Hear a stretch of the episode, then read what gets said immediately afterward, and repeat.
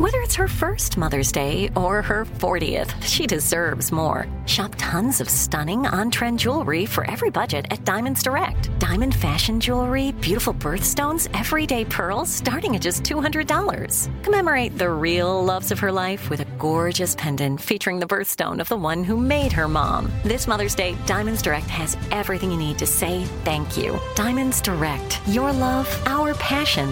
Online at DiamondsDirect.com. I'm Tracy from Stuff You Missed in History Class. Are you a small business owner or even someone who dreams of entrepreneurship? Then check out Season 2 of Mind the Business, small business success stories from iHeart Podcasts and Intuit QuickBooks. Join hosts Austin Hankwitz and Janice Torres as they interview entrepreneurs, sharing insights around starting and nurturing a small business. You won't want to miss these inspiring stories of entrepreneurship and discovering ways to business differently so you can too.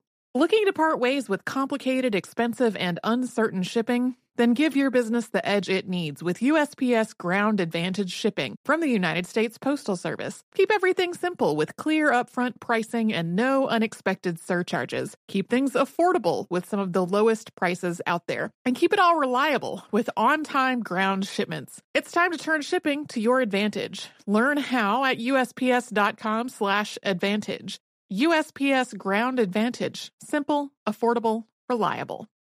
As important as choosing the right destination when traveling is choosing the right travel partner. Gene Fodor. Gene was good. But be careful, because the worst trips result when two partners have two different agendas. The CIA really need your help, Gene. Freeze, Americano. Huh? Oh. Gene, run! Listen to Fodor's Guide to Espionage on the iHeartRadio app, Apple Podcasts, or wherever you get your podcasts. Welcome to Stuff You Missed in History Class, a production of iHeartRadio.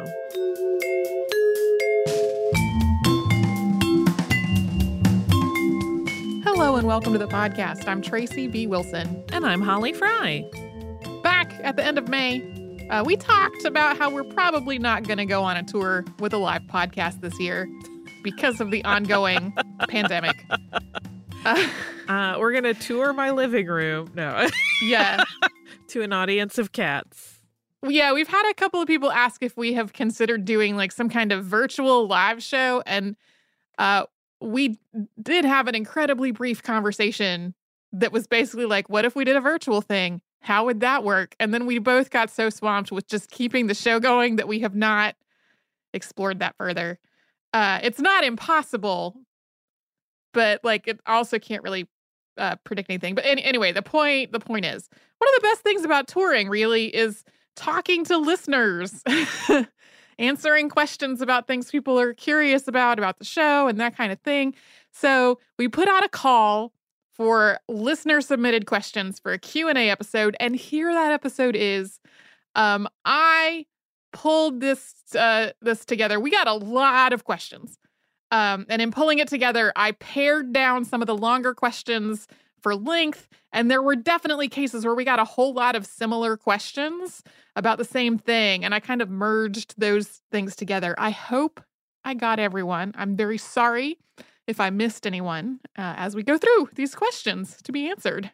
So first off, we get a lot of questions always, and we got a lot of questions with this query about our research process, how long it takes to make a typical episode, how we manage to do it so quickly, and how detailed our notes are. And these questions came from assorted people. I hope I pronounce all these names properly. Lydia, Allison, Andrew, Harmahack, Amberly, Asaki, Jen, Elizabeth, Rose, Susan, Carol, Sarah, Lee, Molly, Xenia, Jessica, Justine, and Jen. So Tracy. Yeah, how do we do this? I think this is one that every Q&A session that we do, someone asks something along the lines of this. And we have similar but not identical processes. I think each of us does a preliminary Google search. Mine is to just make sure, is there going to be enough to do this? Because sometimes there's not enough information to do that. And then I go through a whole process of a lot of searching through Google, bookmarking things that are from academic, incredible sources, a lot of stuff from JSTOR. Very lucky to have some very good, robust JSTOR access. There are book requests from the library. With the pandemic happening, those are only reachable right now if they're digitally available, which is, it has been very handy that I'm married to a university librarian when it comes to getting some of these materials. I go through all of that. There's a whole phase where I have like 27 tabs and 15 different PDFs open on my computer, and I make all these notes from that and then try to work it into a narrative that has a beginning, a middle, and an end. Yeah. I do a similar thing. I think my process probably would feel a little more frantic to Tracy, because I tend to I do the same thing where I look and I'm like, is there really enough material that I can get access to for this? And then I try to find one really good comprehensive article, again, from like a good credible source. And I just read through it to familiarize myself with it. And I try very hard to listen intuitively to my gut that goes, wait, is there a part left out here? It seems like there could be more there. And I write out an outline based on that. And then I kind of chuckle. I'm like, just 27 tabs? Because I have a tab problem. And if you ask our IT person, they will roll their eyes and be like, oh, Holly. Because I tend to have a cajillion open. And then I sort of always liken it to piecing together a puzzle where, and I also lately, like the last probably 7 to 8 months, I've gotten really into always wanting a book in the mix, which adds a whole other layer of like juggling and confusion, because then I often have like a book spread out on a table with me and I'm paging through that and pulling from that at the same time I'm pulling from articles, and I'm kind of can tell where I'm at in the process by how many tabs I've closed, because as I exhaust a source, I note that source usually and I close that tab, and I can kind of over the course of my writing process see where I'm at. It means I never reboot my computer again, to the bane of our IT people. That's more or less how mine does. Although lately there have often been cases, especially, I think this happens to you too, Tracy, when you travel and you'll stumble across something that is of interest and maybe pick up a book or something along the way. And then, you know, I'll be reading that or whatnot about whatever place I have visited. And sometimes that kind of seeds an episode that goes much more quickly when the writing actually happens. Yeah, for sure. Because I've kind of lived with that content for a little bit longer and in a different sort of way. Yeah. Lately, I've also gotten into this thing where I've picked some topics that I thought were going to be relatively straightforward, and then they've turned out to just be a lot more complicated. And in the like later writing steps, I've gotten into this thing where I've been trying to simultaneously fact check stuff to make sure it's correct, and then also fill in holes that I didn't really realize I had until I started the writing process. And it's like I'll get a browser open with so many tabs in it that there's not even a letter visible in terms of what the label on each tab is. I'll have that many tabs open, and then I'll be like, this is too many tabs, and I'll just open a whole new browser window that gets more, and then I'm like, what is wrong with me? That seems absolutely correct to me. I don't understand the problem. On a similar note, both Evie and Jackie asked, where do you get your ideas and your topics for podcasts, and how do you pick between them? All over the place. Yeah, all over the place is right. We have a listener suggestion list that has more than 1,000 things on it. And that's not a made-up number. It's more than 1,000.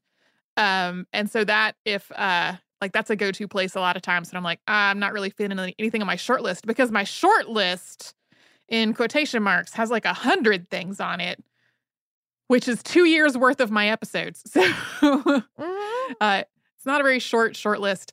And in terms of picking between them, there's a lot of stuff that I feel like I'm trying to do. Like I want to try to make sure that we get a broad range of places and time periods and people and races and ethnicities and religions and all this different stuff. And so sometimes I'll look back at what we've been doing recently and been like, okay, this has been a whole series of things that were all in the 19th century. And there's a reason it was all related to the pandemic in some way, but like, let's break out of that. And like, that's one of my deciding factors in trying to make sure that we have a broad selection of things on the show. Yeah, I mean, I try to keep my brain open to ideas as they appear before me in the world. For example, I have an idea for an upcoming episode, which I won't say what it is, but I was reviewing a script for another podcast that I'm executive producing, and it's a fiction podcast, but it makes reference to a historical figure that I had never thought about before, and there's some salacious events that happened in that person's life that are just casually mentioned in this other script. And I was like, oh, is that real? And then I looked it up and it is. And then I was like, well, that goes on the list. Yeah, this happens to me too. I have, even when I'm on vacation, like I have notes on my phone from when I was just on vacation, pleasure reading something. And there was a side reference to some historical event. And like, I make a note for later. Like, look at this. What was this about? Yeah. Yeah. And then I have a similar thing to Tracy. I have my own little short list. That seems like a misnomer. And I try to figure out, you know, what's going to feel right for that week. I also sort of am always compiling a list of October episodes. Oh, yeah. Always. Yeah. All day, every day, forever. This next question dovetails on all of that, which is, how do you go about even finding missed in history topics from outside of the Western world? What is your process to start looking for interesting people or events? How do you handle research or resources about these topics, events, people that may be very Western centric or have been strongly shaped by or Western influenced? That is from Marissa. We also had a very similar question from Melanie. It's difficult. It is. It's really hard. And it's one of those things where, you know, we talk about it on the show all the time when we reference an event that happened in another place that one, we're probably reading something written by either a native English speaker or a white European that got translated into English. And so like that has inherent bias to it. And we try to always acknowledge and note that as we're going along in the show. Yeah. Some of this I have relied on listener suggestions for because like it's not possible for any one person to have a thorough historical knowledge of everything in the entire world. Like that's just not feasible. It's not how the human mind works and it's not how history works. History is infinite and lifetimes are finite. So whenever we have asked for listener suggestions, like one of the things that we've said a lot of the times is, hey, we would really love to hear about things that are outside of these areas that we have been talking about a lot. And sometimes we'll get responses back that are sort of along the lines of, I'd love it if you did more African history. And it's like, we would too. But when that's the starting point, it's not like finding a needle in a haystack. It's more like it's all hay and you got to figure out which hay is there enough information about that's in English available to us and not written from a racist colonial perspective, which is just really challenging. It is. And that's like one of those things that's like a shortcoming that we recognize in ourselves and our education and the society as a whole, that like we work to try to balance out. But in a lot of ways there, it has challenges through the whole entire process. Well, and one of the challenges we don't, I think, often talk about in that is that the turnaround time on episodes is quick. Yeah.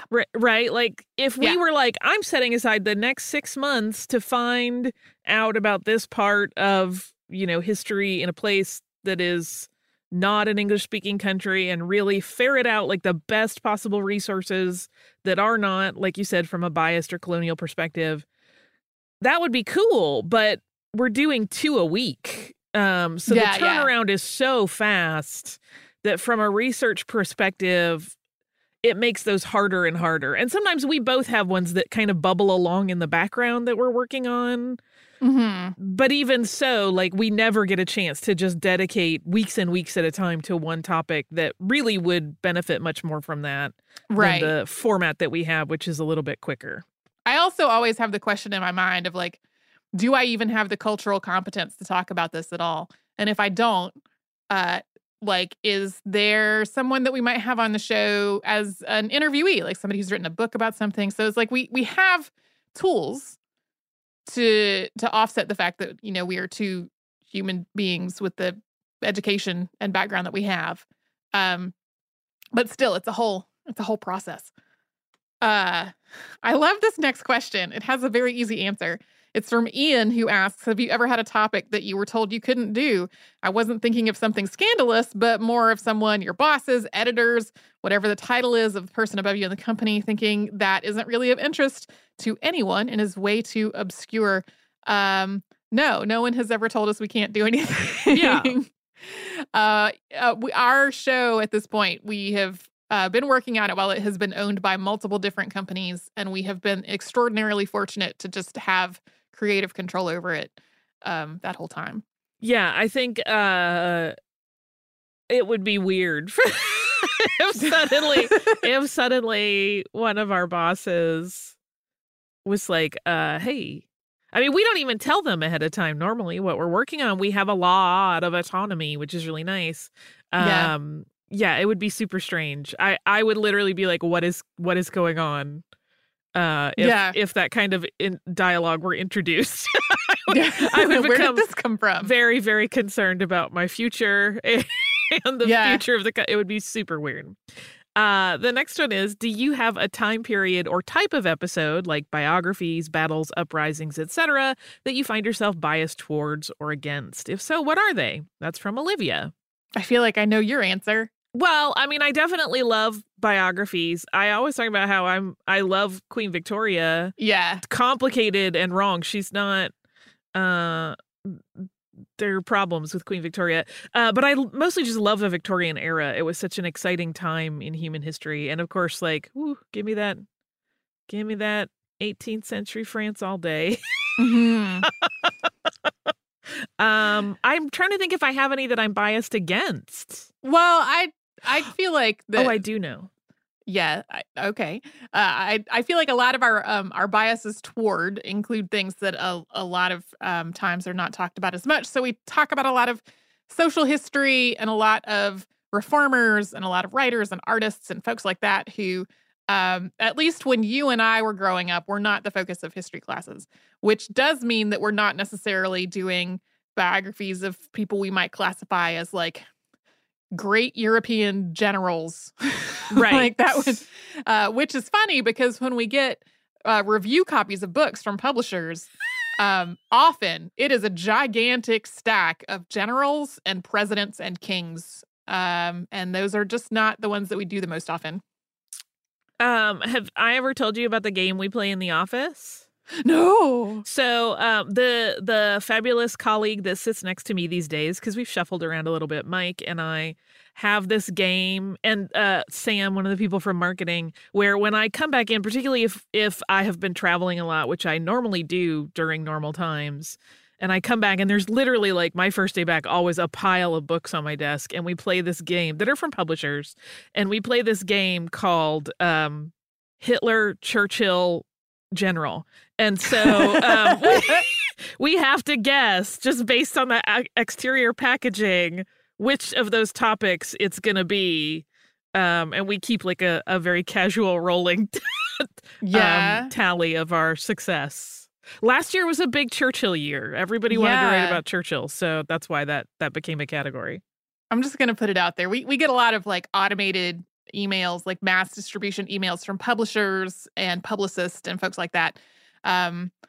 If you represent authors of color or queer authors or authors from outside the United States and Europe and Canada and folks that are writing about history, that is the history of people of color and queer people and women, if you rep these authors, feel free to pitch them to us. Because overwhelmingly, when we have had anybody on the show as an interview subject who was not white, like that's somebody we hunted down the publicist ourselves. Mm-hmm. Not 100% of the time, but like significantly. Yeah, a lot of the time.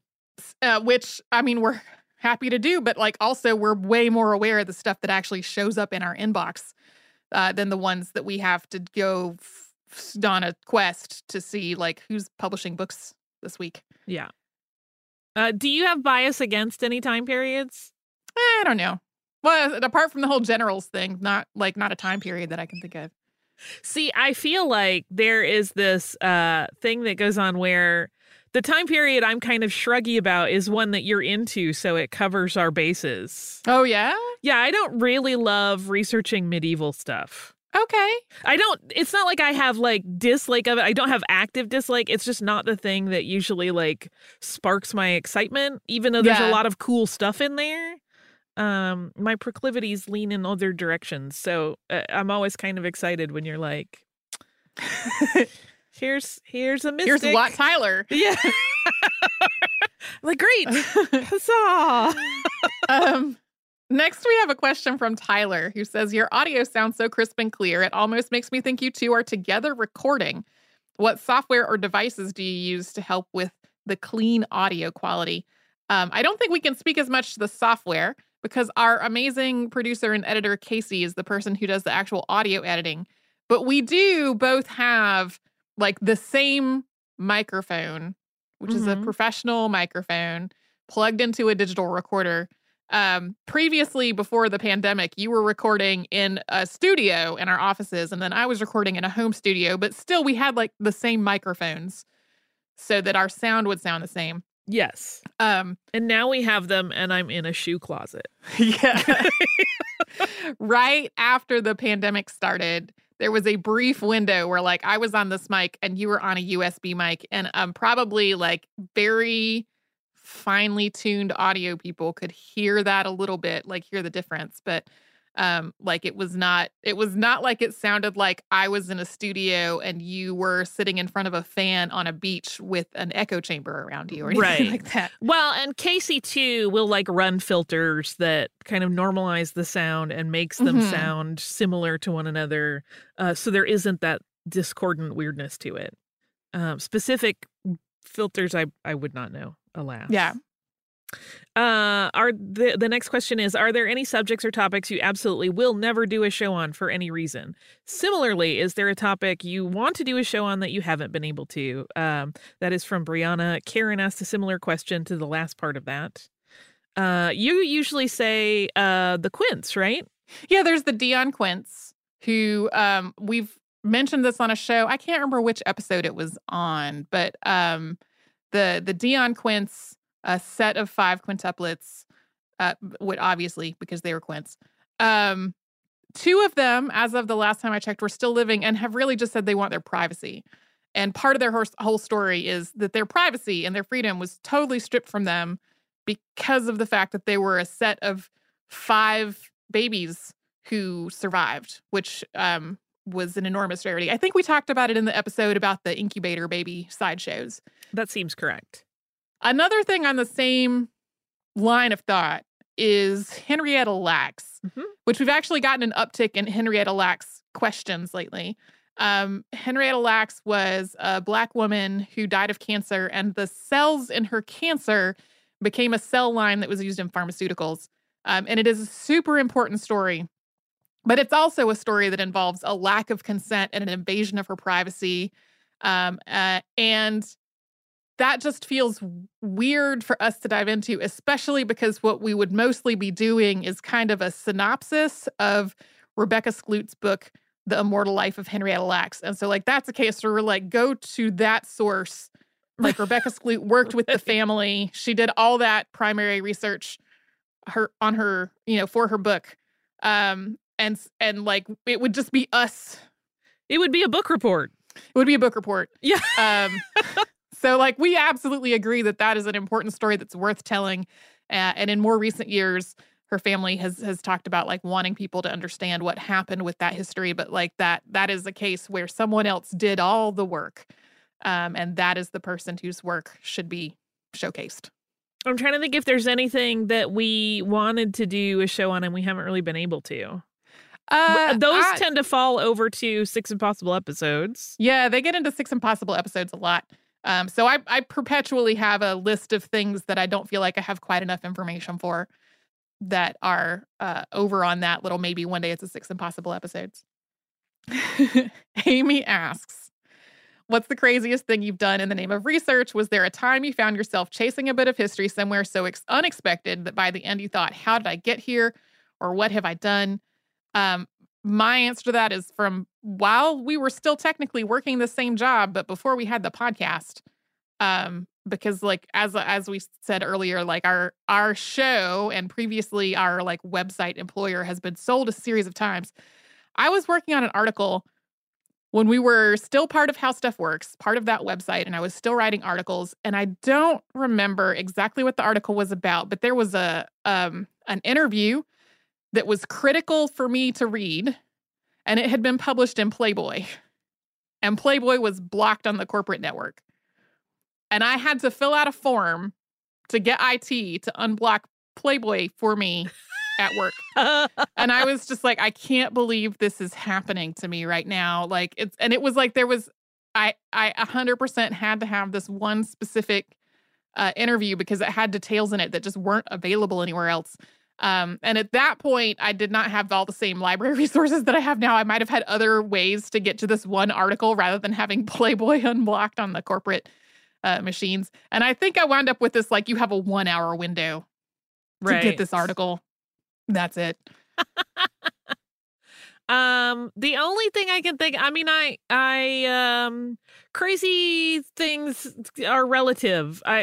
So what seems crazy to some people may not seem crazy to others. I do remember at one point when I was working on the Axeman of New Orleans episodes, calling a New Orleans public records office about an old death record that, like, the information I found online was a little bit glorpy. Like, it wasn't clear if it had been misentered or what. And so it did not go anywhere successful because I was like, does it say anything about whether they died of blunt force trauma to the head? And I just got like, ma'am, what? And I was just like, never mind. So I kind of wimped out. Yeah.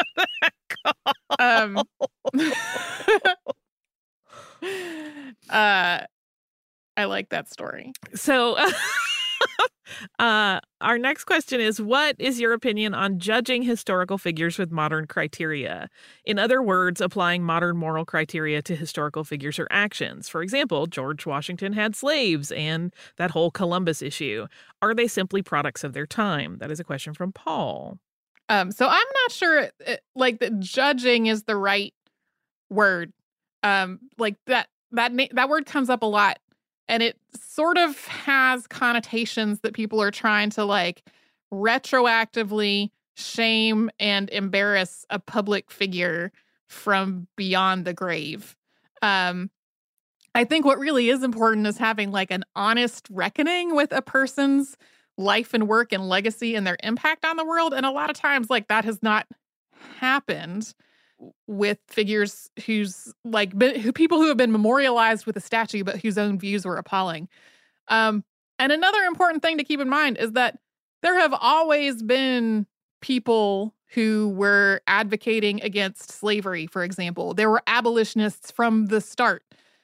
They were also products of their time. So trying to say that somebody was a product of their time erases all the other people who were also there, who either were the people who were enslaved or the people who were fighting against slavery, and some of those were the same people. It erases all of that and sort of makes it seem like these ideas of racism being wrong and slavery being wrong are like newly invented concepts, and they really aren't. Like that they were all there the whole time. Yeah. For me, I mean, I think you hit on it where the word judging is tricky.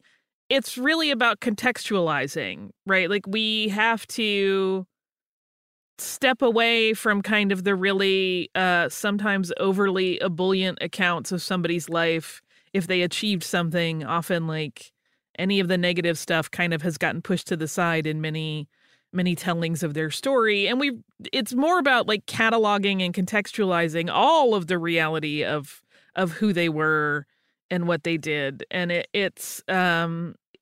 becomes difficult because I think we are, by nature, humans want to categorize things for their own, like, ability to parse files, right? Like, I want to be able to say this person was a good person, this person was a bad person.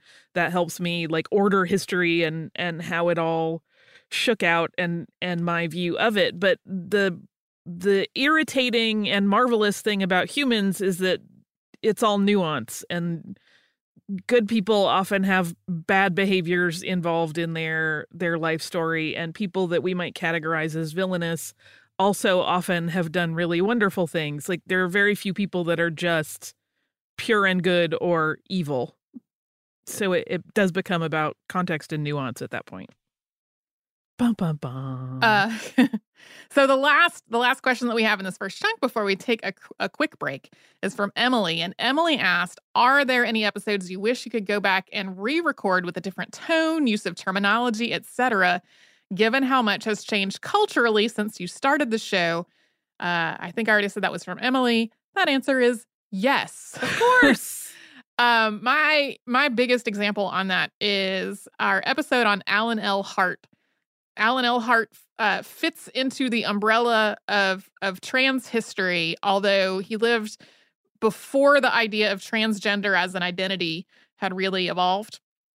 And when I worked on that show, I thought I knew enough about trans issues to like have the starting point.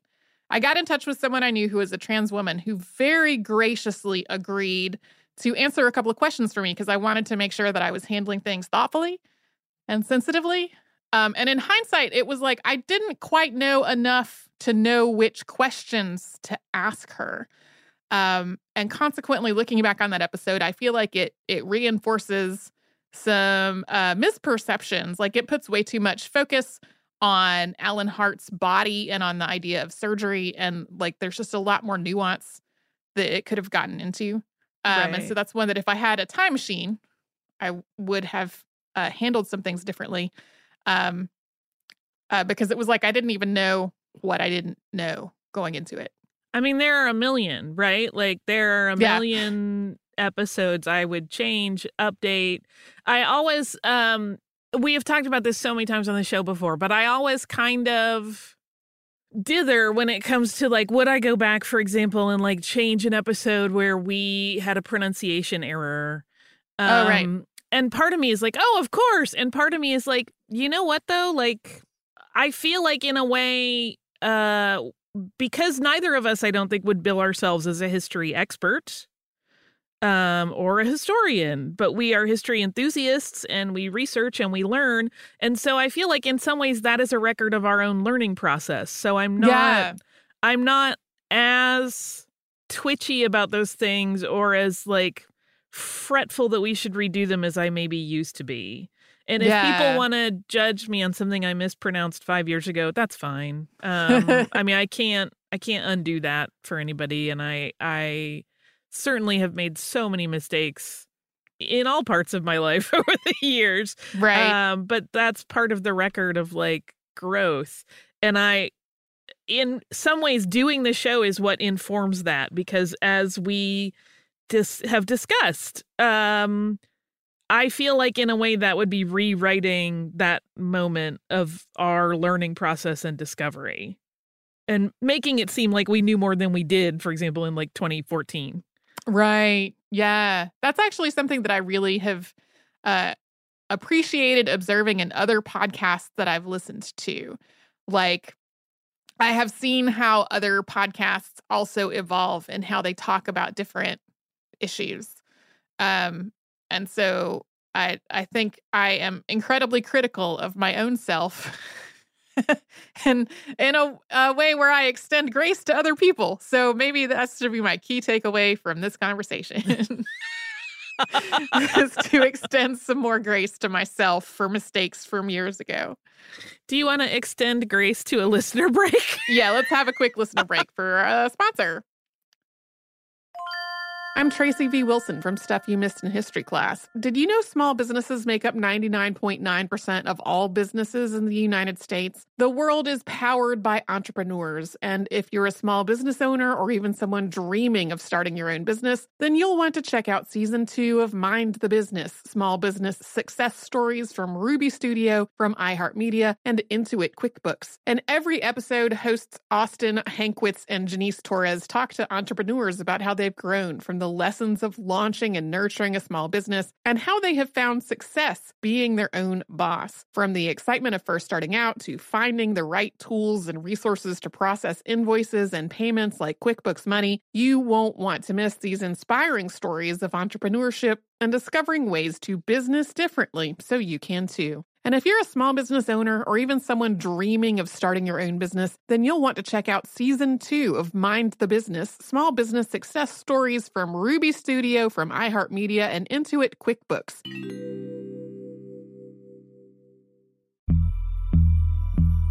As important as choosing the right destination when traveling is choosing the right travel partner. Eugene Fodor. Gene was booted.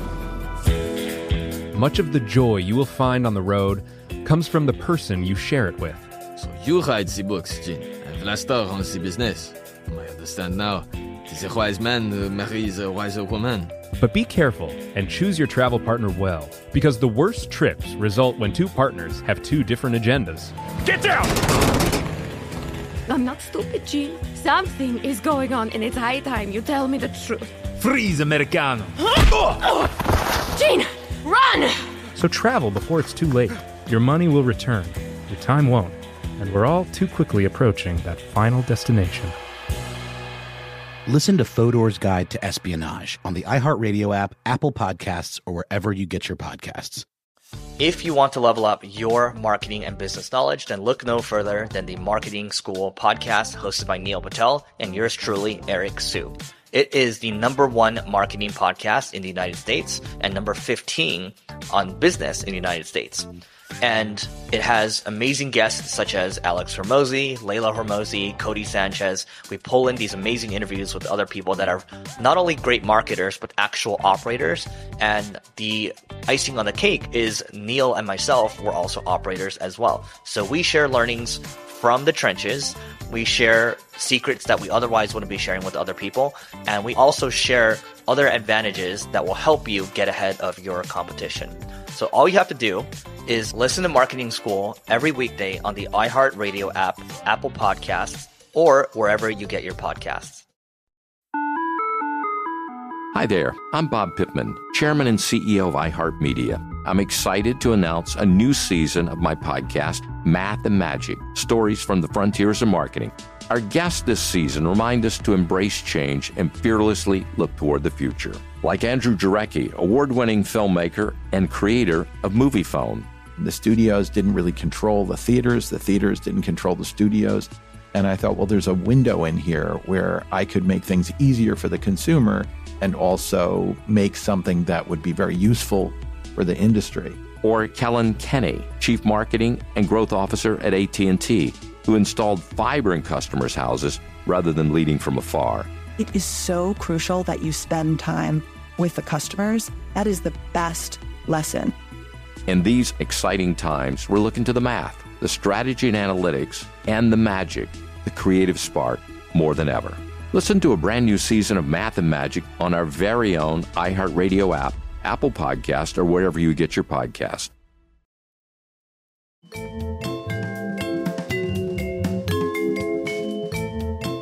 Okay, so we are going to get back to our listener-submitted questions. This next chunk of stuff, previously before the break, we had a bunch of stuff that was about like the show and topics and how we do it.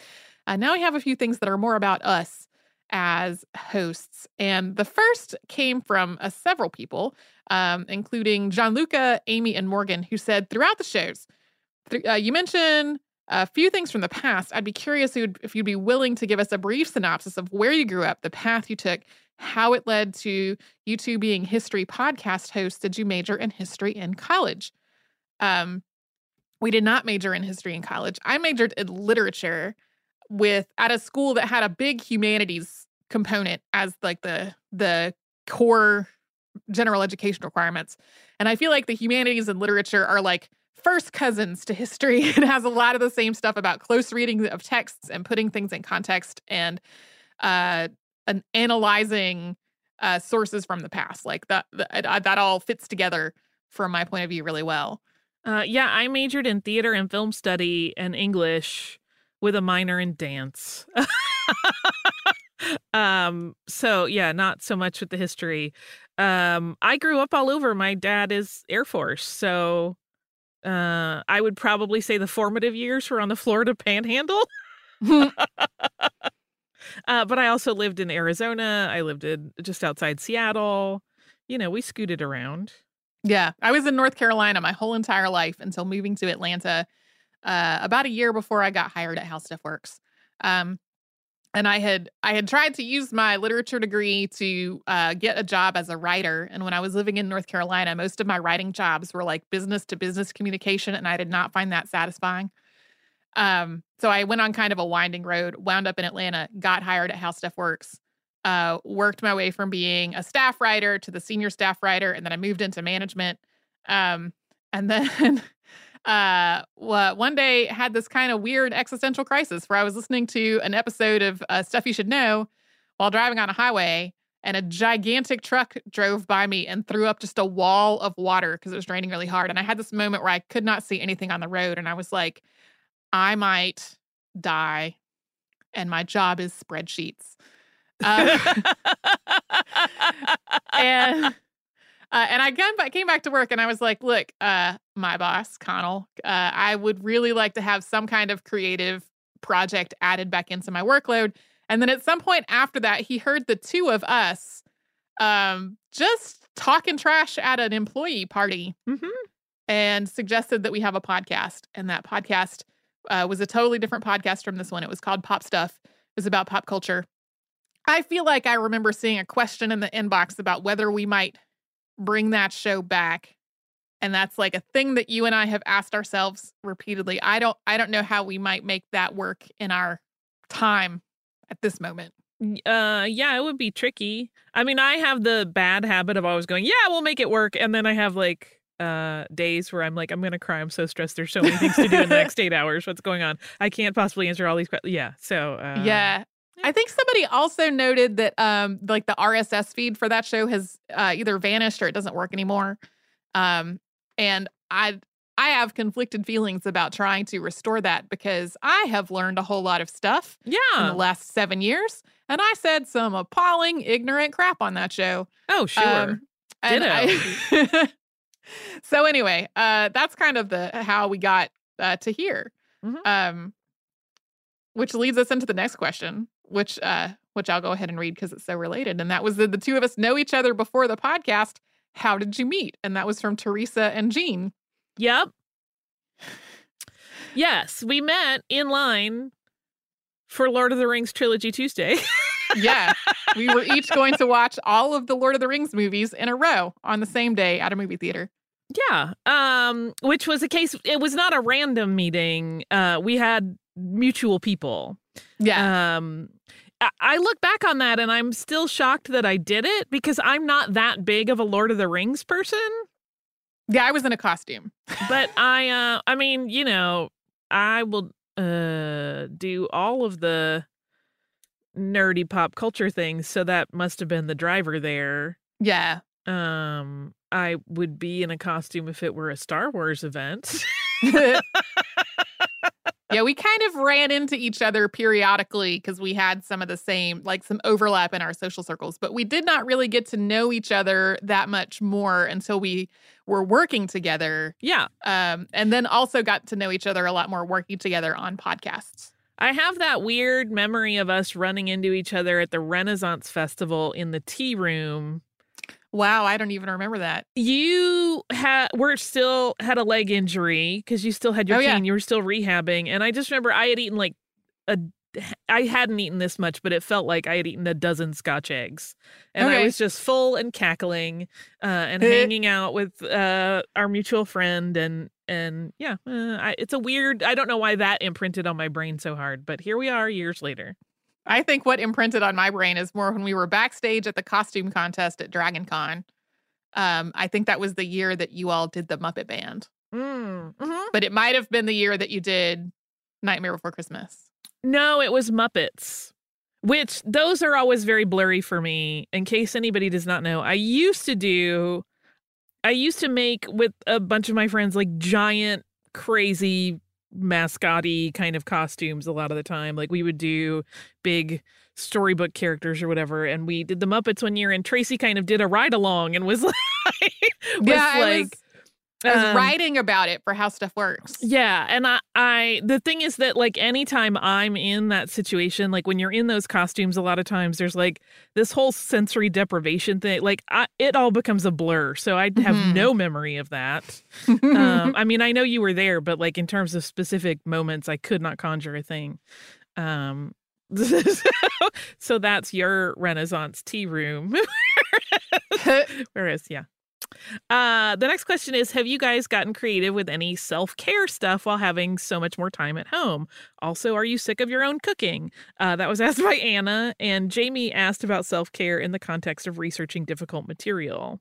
The biggest thing for me in self-care in these pandemic times was moving an exercise bike into my office, because my husband is also home all the time, and we had our exercise stuff in this weird little corner in our attic space that, like, isn't really useful for anything, but is just the right size to, like, stick an exercise bike and stuff. But it's adjacent to what is now his workspace, and I felt like I couldn't exercise without bothering him at work. That's fair. So moving an exercise bike down here was huge. And like it made it much more possible for me to exercise. And I just feel a lot better when I exercise. Yeah. Yeah. I mean, I don't know. I have said, I don't know if I've said it on this show before, pandemic aside and our current, unrest over ongoing racism in the US and around the world aside, this has been a shockingly delightful time for me. Like, I think because I was traveling so much, I had gotten to the point where, like, I would get in from wherever I was on Saturday or Sunday. I would spend all day Monday writing an episode. We would record Tuesday morning, and I would leave from the studio to go to the airport and do that whole cycle over again. And I had gotten to the point where that was almost every week. Yeah. And so for it to then be like, no, you get several months at home with your husband and your cats and all of the things that you love in your home. For me, that's been sort of like a weird forced self-care that I never would have taken on my own. So that's been really, really marvelous because I love my husband. I want to hang out with him all the time. I have joked several times that this whole pandemic was invoked by me every day when I left and said, I don't want to leave. I want to be with you all the time. And now I get to be, and it's great. I have not gotten tired of my own cooking. I love to cook. You and Patrick also cook a lot. We cook a lot. Our cooking has gotten a lot more adventurous. Like, Patrick has learned to make several things that he didn't know how to make before. He learned to make gnocchi, and he learned to make bagels. And we've also had to get really creative with stuff because we've been a lot more intentionally focused on not wasting food. So there have been a whole lot of times when we look at what's in the fridge, and then there's a step of like Googling egg, potato, carrot recipe. See what we get. There is an app that does that. Oh, cool. Where you check off the things that you have on hand, and it'll be like, here are 4 things you could make out of that. And I can't remember the name of it now. That sounds awesome. I'll have to look it up.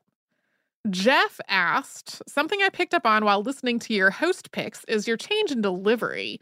In some of these, you have the NPR styles delivery of soft-spoken, relatively monotone. Now you use what I assume is your natural speaking voices. Was this an intentional shift, or is it more of an evolution as you got more comfortable as hosts? For me, both. And also, when you and I joined the show, we got a lot of feedback that was very, very, very negative.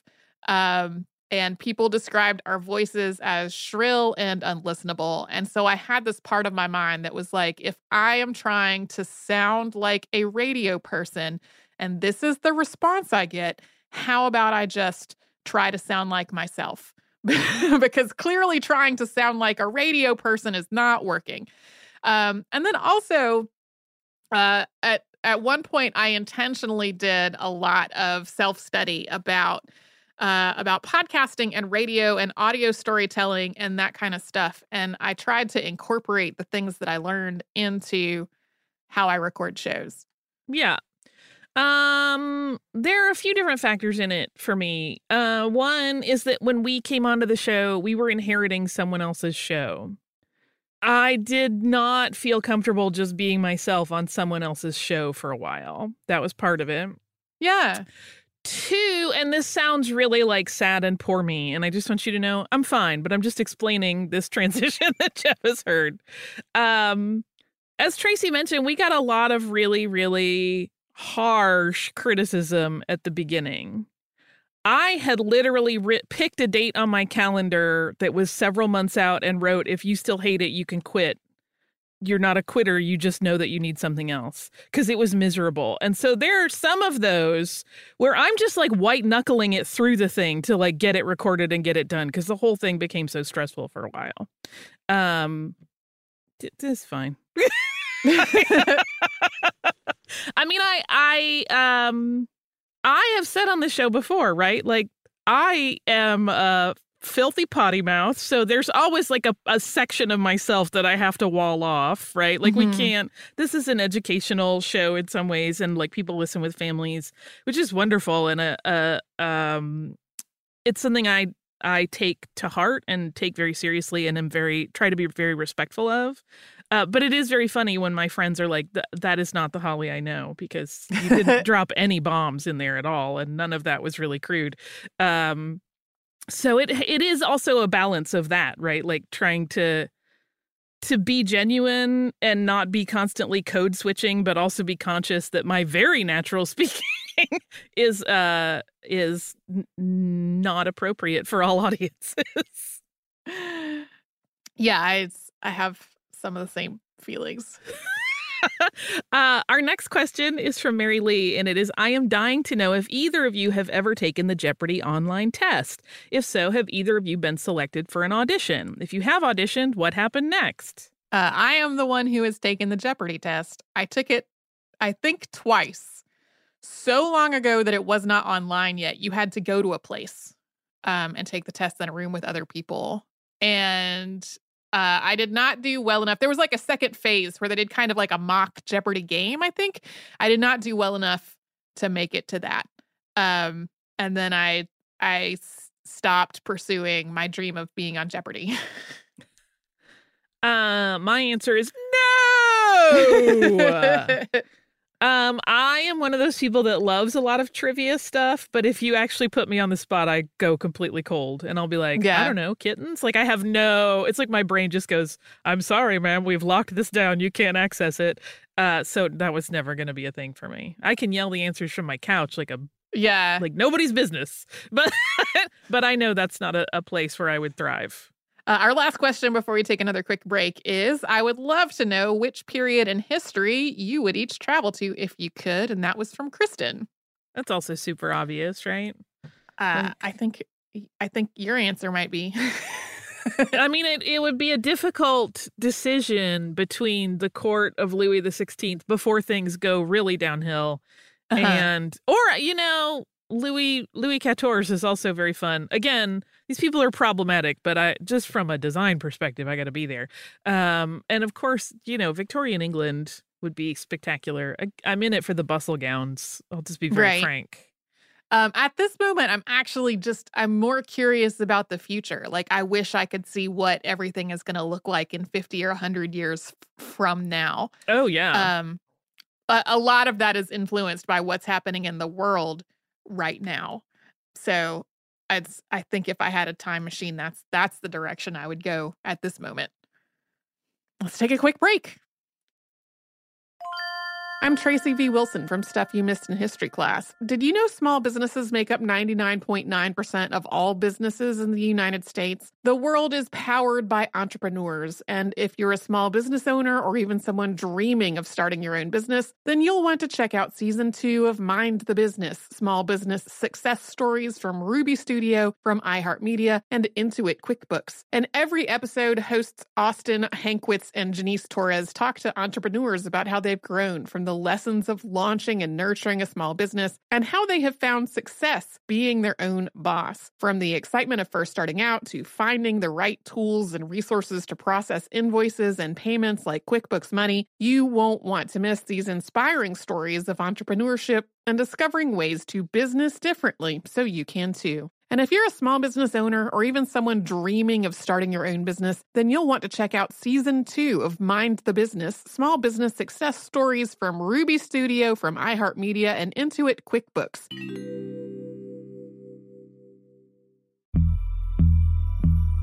As important as choosing the right destination when traveling is choosing the right travel partner. Eugene Fodor. Gene was booted. Much of the joy you will find on the road comes from the person you share it with. So you write the books, Jean, and Vlastar runs the business. I understand now. It is a wise man who marries a wiser woman. But be careful and choose your travel partner well, because the worst trips result when two partners have two different agendas. Get down! I'm not stupid, Jean. Something is going on, and it's high time you tell me the truth. Freeze, Americano! Huh? Oh! Jean! Run! So travel before it's too late. Your money will return, your time won't, and we're all too quickly approaching that final destination. Listen to Fodor's Guide to Espionage on the iHeartRadio app, Apple Podcasts, or wherever you get your podcasts. If you want to level up your marketing and business knowledge, then look no further than the Marketing School podcast hosted by Neil Patel and yours truly, Eric Sue. It is the #1 marketing podcast in the United States and number 15 on business in the United States. And it has amazing guests such as Alex Hormozi, Leila Hormozi, Cody Sanchez. We pull in these amazing interviews with other people that are not only great marketers, but actual operators. And the icing on the cake is Neil and myself were also operators as well. So we share learnings from the trenches. We share secrets that we otherwise wouldn't be sharing with other people. And we also share other advantages that will help you get ahead of your competition. So all you have to do is listen to Marketing School every weekday on the iHeartRadio app, Apple Podcasts, or wherever you get your podcasts. Hi there, I'm Bob Pittman, Chairman and CEO of iHeartMedia. I'm excited to announce a new season of my podcast, Math and Magic, Stories from the Frontiers of Marketing. Our guests this season remind us to embrace change and fearlessly look toward the future. Like Andrew Jarecki, award-winning filmmaker and creator of Movie Phone. The studios didn't really control the theaters didn't control the studios. And I thought, well, there's a window in here where I could make things easier for the consumer and also make something that would be very useful for the industry. Or Kellen Kenney, Chief Marketing and Growth Officer at AT&T, who installed fiber in customers' houses rather than leading from afar. It is so crucial that you spend time with the customers. That is the best lesson.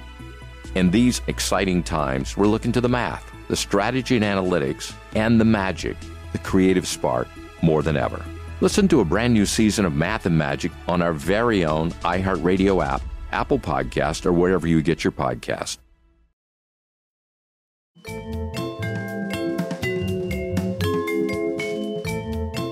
This last chunk of questions that we are going to answer are just ones that I found to be more on the fun and quirky side.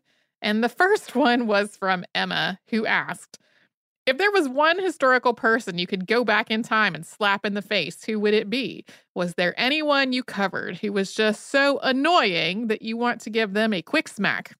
Yes. I think I said it on the episode we did about him, Thomas Day. Yeah, Thomas Day was really terrible. So if anybody doesn't remember, Thomas Day was the man who... in the 1700s, adopted essentially two girls from an orphanage with the idea that he would train them both to be what he thought was the ideal wife. And then at the end of the experiment, he would pick the best one to marry. And he abused these poor girls terribly and was a jerk of the highest order. That is the kindest thing I could say about him because I really wanted to hit him. I agree with that assessment. I'm going to ask this next question because it was actually for you specifically. which is what inspired you, Holly, to start sewing, and where can people see your work? That was from Heather. I don't really remember because I started sewing when I was 3. I grew up in a house where, like, my mom sewed and my siblings sewed, and so it was kind of like, in terms of family culture, it was just there. And like when I was 3, I asked my mom if I could just have some fabric and a needle and thread. And she was a little wary about giving a needle and thread to a toddler, essentially. But she was like, you can do it if I can watch you use it. And I was like, cool. And I made this little stuffed fish out of like this quintuple knit, horrible polyester, which I think my dad still has.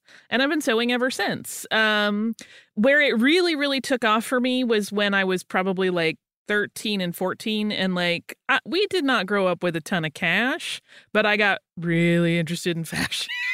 I was like, I cannot afford clothes, but I could probably make some cool stuff. And so I started making most of my clothes at that point. Like for my senior year of high school, like as a gift to me, my mom gave me her credit card and dropped me off at the fabric store and said, get whatever you want up to this dollar amount. Like, I trust you. And that was huge. And so I just like bought a bunch of really, really luxe fabrics to make myself like a little wardrobe, which probably still was like, at that point in time, you know, a fraction of what a normal person would spend on their school clothes for the year. And it's just never ended from there. As for where you can see my work, I have a sewing blog, but I'm not awesome at keeping up with it, which is at sew-nerdy.com. And it's tutorials of stuff I've made. If you follow that on Twitter, I'm not really active on Facebook at this point, but on Twitter, I post a little bit more, but usually it's, I'm really into fabric design right now. So it's usually like me designing fabrics, and I'll post a picture of something I'm working on periodically. But yeah, it was because I wanted things I couldn't have. And so I was like, well, I will make them. So I kind of got to see sewing as almost an art of conjuring, because it was how to get things I wanted that I would not normally have access to. That's cool. The next question is from Evan, and he says, what is your favorite nonfiction history book? I had a memoir, which I feel like it counts because it's about a historical person. That's Frankie Manning's memoir, which is called Frankie Manning, Ambassador of Lindy Hop. And I really think that is like my favorite book that I have read while working on the show. Mine dovetails on my last answer, sort of. It is a book that, if you listen to Dress, they have talked about this book before. It's The Corset, A Cultural History by Valerie Steele.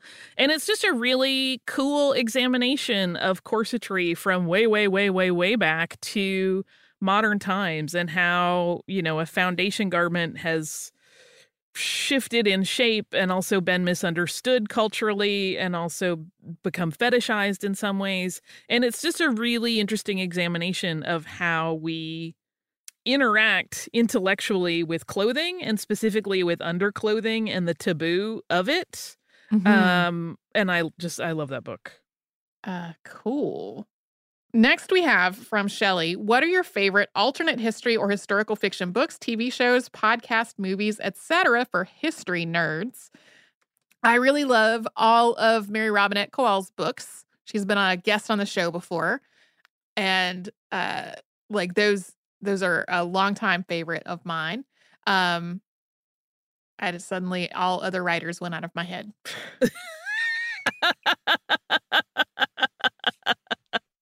I'm just laughing because that happens to me all the time. Well, and we also, in our recording session today, we put this one first, so our brains would still be working the best. And so that's just evidence of how quickly the brain was like, nah, I'm done. I really, really love, it's a film, I really love Sofia Coppola's Marie Antoinette. Mm-hmm. It's so fun, and it's largely based on Antonia Fraser's biography of Marie Antoinette, which is, I mean, there's a lot of it's a lot more fact than fiction in many ways, but the movie plays with it in a way. Like, there is a moment where you see a shot of Converse high tops in the shot, so obviously, like, they're not being super anal retentive about sticking to historical accuracy. Mm-hmm. And I just love it. It's like a feast for the eyes, and it's really fun and an examination of Marie Antoinette from an angle that she hadn't had for a long time. You know, it kind of opened my eyes in some ways about really thinking about historical figures from multiple angles and not just the broad brushstrokes that we often get with them. Yeah, I'll go with that. For our next question, it's from Paige, and Paige asks, has doing the podcast changed the way you watch historical movies or television shows? For instance, has it enhanced your enjoyment of it with a greater understanding of context because you know so much, or does it make it frustrating when things aren't quite right because you know so much? There's a lot of stuff in movies and books and TV shows and stuff like that I don't care about. I don't care if, like, people's hairstyle is not period accurate. I don't care if, like, minor details are shifted. I do care when historical fiction presents things in a way that are damaging. Like if a TV show is portraying Indigenous people in a way that reinforces racist stereotypes, like, that's the kind of stuff that I'll get really frustrated about.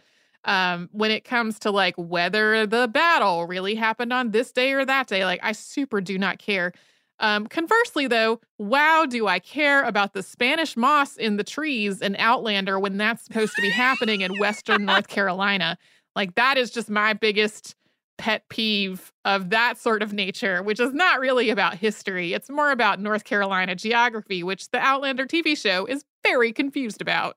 Yeah, I honestly think I'm more relaxed about it than I ever used to be. You know, I kind of came into history through clothes in many ways. And so for a long time, it would drive me bananas when there would be, like, historical issues with costumes in film. I don't really feel that way anymore. And part of it is because when you make content for a while, you just realize that everybody's just trying to make content. No one is like, I'm going to flip the bird to history and I'm going to do whatever I want. Like, they're trying to do their best, and they may or may not make missteps. Yeah. But it's I can't think of a time where, unless they're really trying to rewrite history in a way, as Tracy mentioned, that is damaging. Right. They're just trying to tell their story. I'm much more interested in whether it's telling a good story than about whether, like, they have the year correct on the day that the pivotal historic moment happened. Yeah. I mean, I do. There is one thing, and I don't even fault it, and I love this movie, but there is one moment in a historical film that I always chuckle at because it shifts things in a way for dramatic effect that never, ever happened. And it's Young Victoria. And I love that film. Let me be very clear. I really love that film.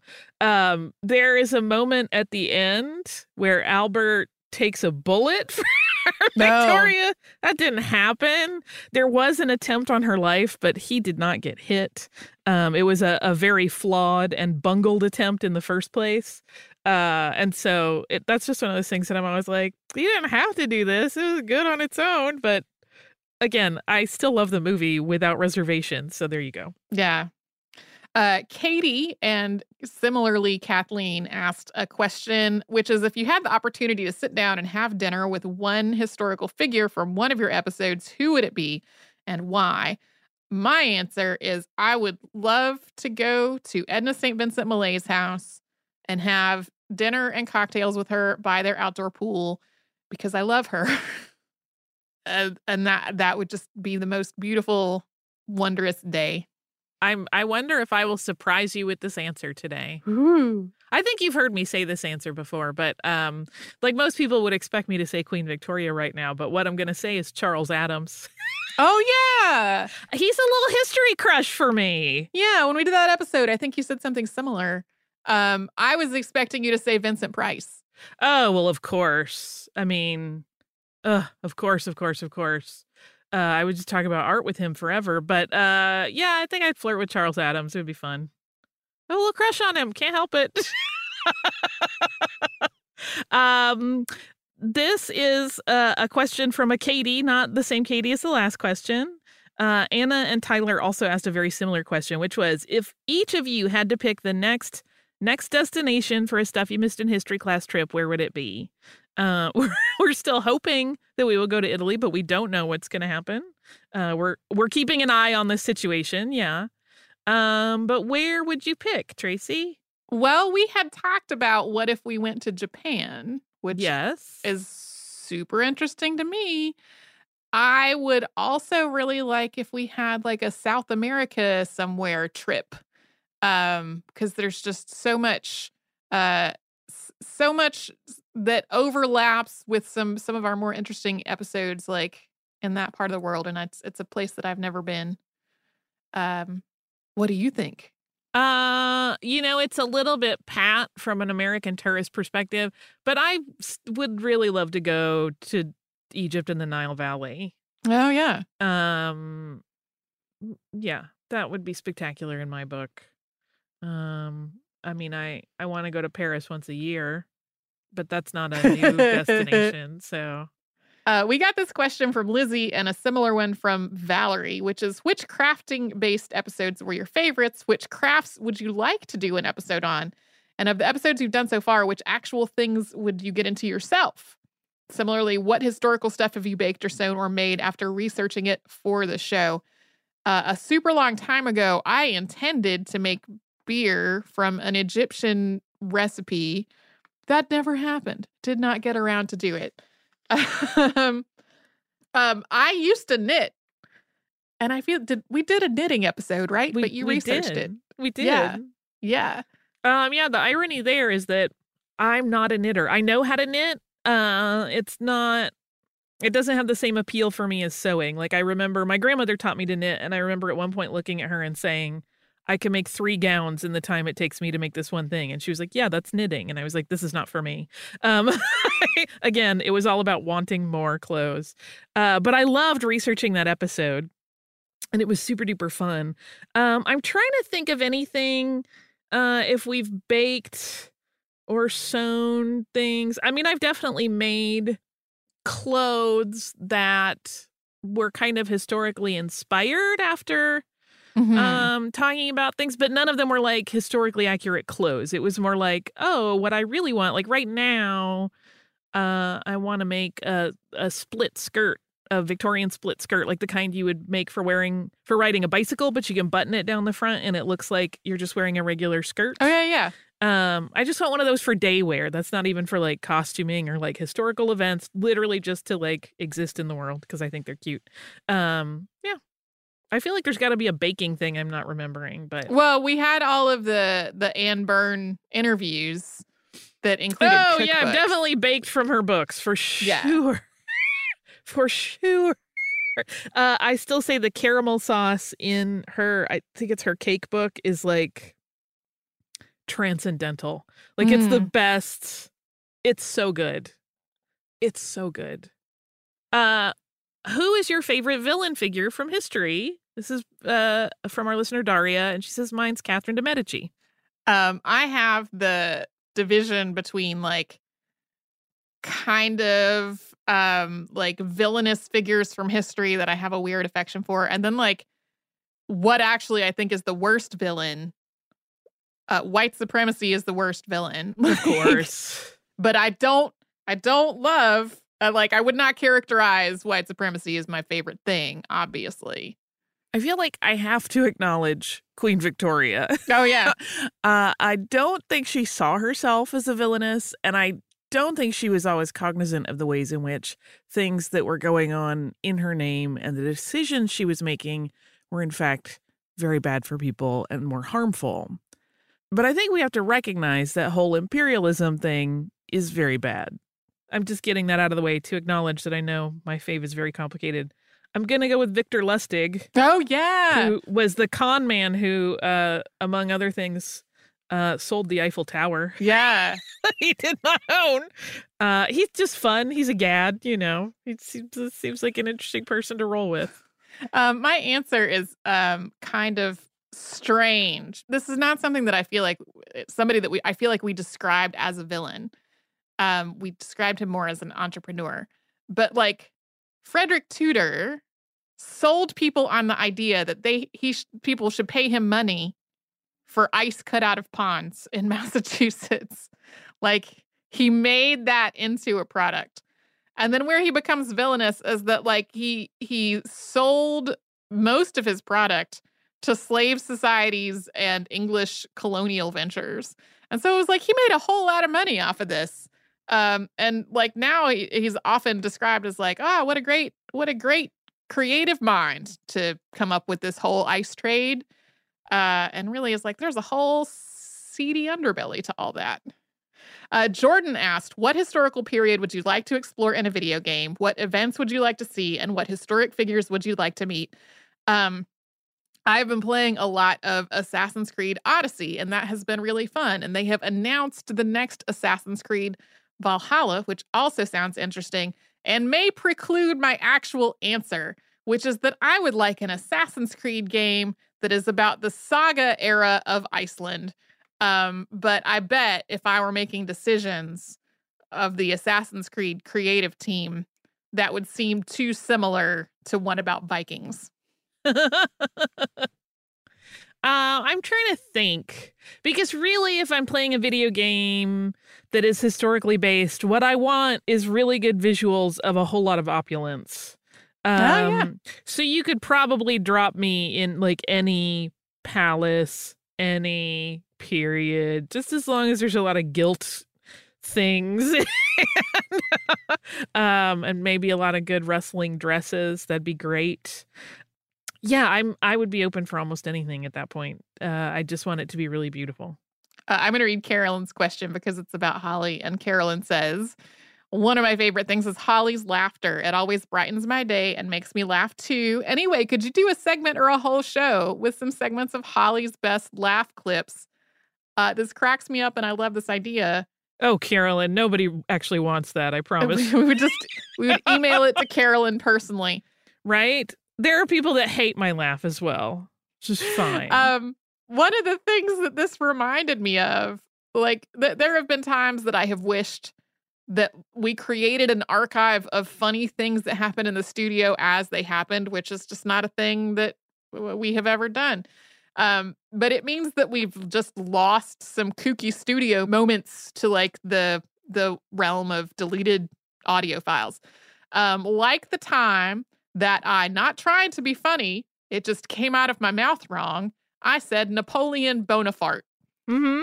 And then we laughed for a very long time. And then I laughed for a whole lot longer. I can't remember how long it took me to just get it together. I kept trying to do the next piece of the podcast and then falling totally apart again. Anyway, I don't think we don't actually have a file of funny laughing moments. Of but cackling. Sometimes I wish we did have like an archive of hilarious outtakes. Maybe. I mean, I laugh at everything, whether it's hilarious or not. It just is what it is. But yes, I'm sure that would be the bane of someone's existence, and they would. It would be like their Manchurian Candidate trigger. Nobody wants to be the maddest. This next one kind of cracks me up. It's from Emily, who asked, "What are your favorite ways to eat pickles? Fried, spears, slices, etc." I left this question for last because I love this question, and I would eat pickles anyway. Any potential way that pickles exist, I would eat them, as long as it's not pickled ginger. Because while I love pickles and I love ginger, for some reason, I don't enjoy pickled ginger at all. We are diametrically opposed on this issue. This is also why Patrick and I are a good couple, because whenever we are out to dinner somewhere and pickled ginger is part of the thing, I can just put all of mine directly on his plate and he will be happy as a clam. I do not care for pickles, but I love pickled ginger. There is one way I will eat a pickle, and it is on that crazy sandwich that was popular on Twitter for a minute, which is peanut butter, bacon, which, by the way, that was my go-to sandwich as a kid for years and years. So it was always in my lunchbox, peanut butter and bacon. But this is peanut butter and bacon and mayonnaise and pickles, and it sounds vile, and it goes on sourdough bread. It's freakishly delicious, and I will eat pickles in that context. Okay. But normally they all go onto Brian's plate because I want no part of that. I love them. Okay, this episode went on for a lot longer than I thought in my head it was going to when I pulled all these questions together. So we don't have listener mail today. I did want to note that Mike, Beth, Neil, and Matilda all asked some variety of question about how we would change the way history is taught in schools or what topics we would want to see in the curriculum. And like we've kind of talked about that in the past, but I honestly just don't want to tell teachers how to do their jobs here because we are not teachers. We don't have backgrounds in teaching or in pedagogy.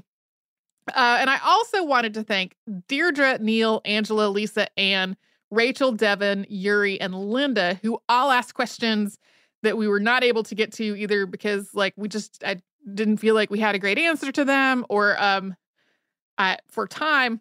Obviously, time has gone on for a bit. So here's our longer than usual Q&A episode for folks. Thank you, thank you, thank you, everyone who wrote in with questions. I hope I did not miss anybody in going through them to compile them for the episode. And of course, we are still going to have listener mail segments in our episodes going forward. So if you want to send us a question about anything, we're at historypodcast@iheartradio.com. And we're all over social media as Missed in History. That's where you'll find our Facebook, Twitter, Pinterest, and Instagram. And you can subscribe to our show in the iHeartRadio app or Apple Podcasts or anywhere else you get your podcasts.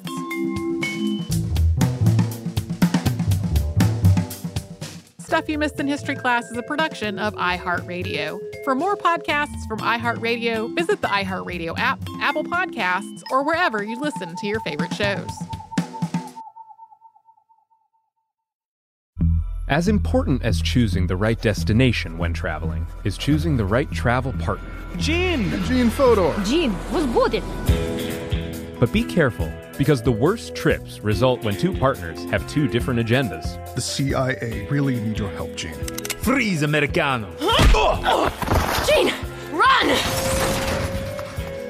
run! Listen to Fodor's Guide to Espionage on the iHeartRadio app, Apple Podcasts, or wherever you get your podcasts. If you want to level up your marketing and business knowledge, look no further than the Marketing School podcast, hosted by Neil Patel and yours truly, Eric Sue. It is the #1 marketing podcast on Apple and number 15 on business in the United States.